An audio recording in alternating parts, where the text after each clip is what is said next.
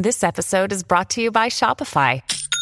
Forget the frustration of picking commerce platforms when you switch your business to Shopify, the global commerce platform that supercharges your selling wherever you sell. With Shopify, you'll harness the same intuitive features, trusted apps, and powerful analytics used by the world's leading brands. Sign up today for your $1 per month trial period at shopify.com slash tech, all lowercase. That's shopify.com slash tech.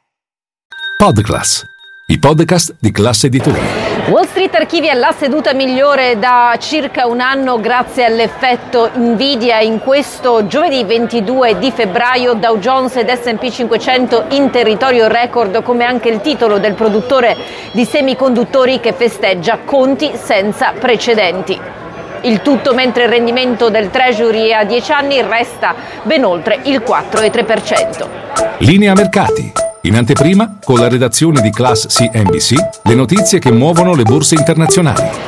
Il fermento da AI torna a Wall Street con Nvidia che fa la storia non solo perché appunto ieri ha pubblicato risultati senza precedenti, ma perché il rialzo del titolo oggi è superiore a 230 miliardi di dollari. Questo significa che nessuna azienda americana prima di Nvidia aveva guadagnato così tanto in una sola giornata in borsa. Lo aveva fatto qualche settimana fa eh, Meta, ma era arrivato intorno ai 197 miliardi. Gli analisti sono corsi ad alzare gli obiettivi di prezzo con quelli di KeyBank che vedono il titolo arrivare fino a 1100 punti, quelli di Bernstein a 1000 eh, mentre per esempio l'amministratore delegato dello stesso gruppo parla di un'intelligenza artificiale che sta creando una nuova industria, praticamente tutta da ancora da svilupparsi. Non è un caso che eh, il comparto dei semiconduttori abbia guadagnato circa il 6-7%. Intanto, giusto per restare in tema AI,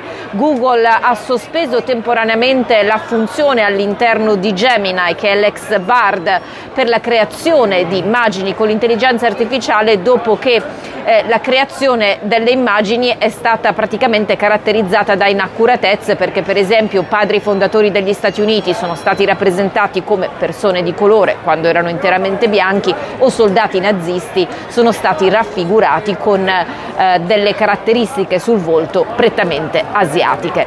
Intanto Reddit ha fatto richiesta al New York Stock Exchange di quotarsi, eh, avverrà probabilmente la IPO la, il mese prossimo, si tratta della prima quotazione di un social media dal 2019 quando a farlo fu Pinterest. Intanto Moderna oggi archivia la giornata migliore dal dicembre del 2022, un rialzo di circa il 15% dopo aver chiuso un trimestre a sorpresa inutile e questo nonostante un calo dei ricavi generati dalla vendita del vaccino contro il Covid-19.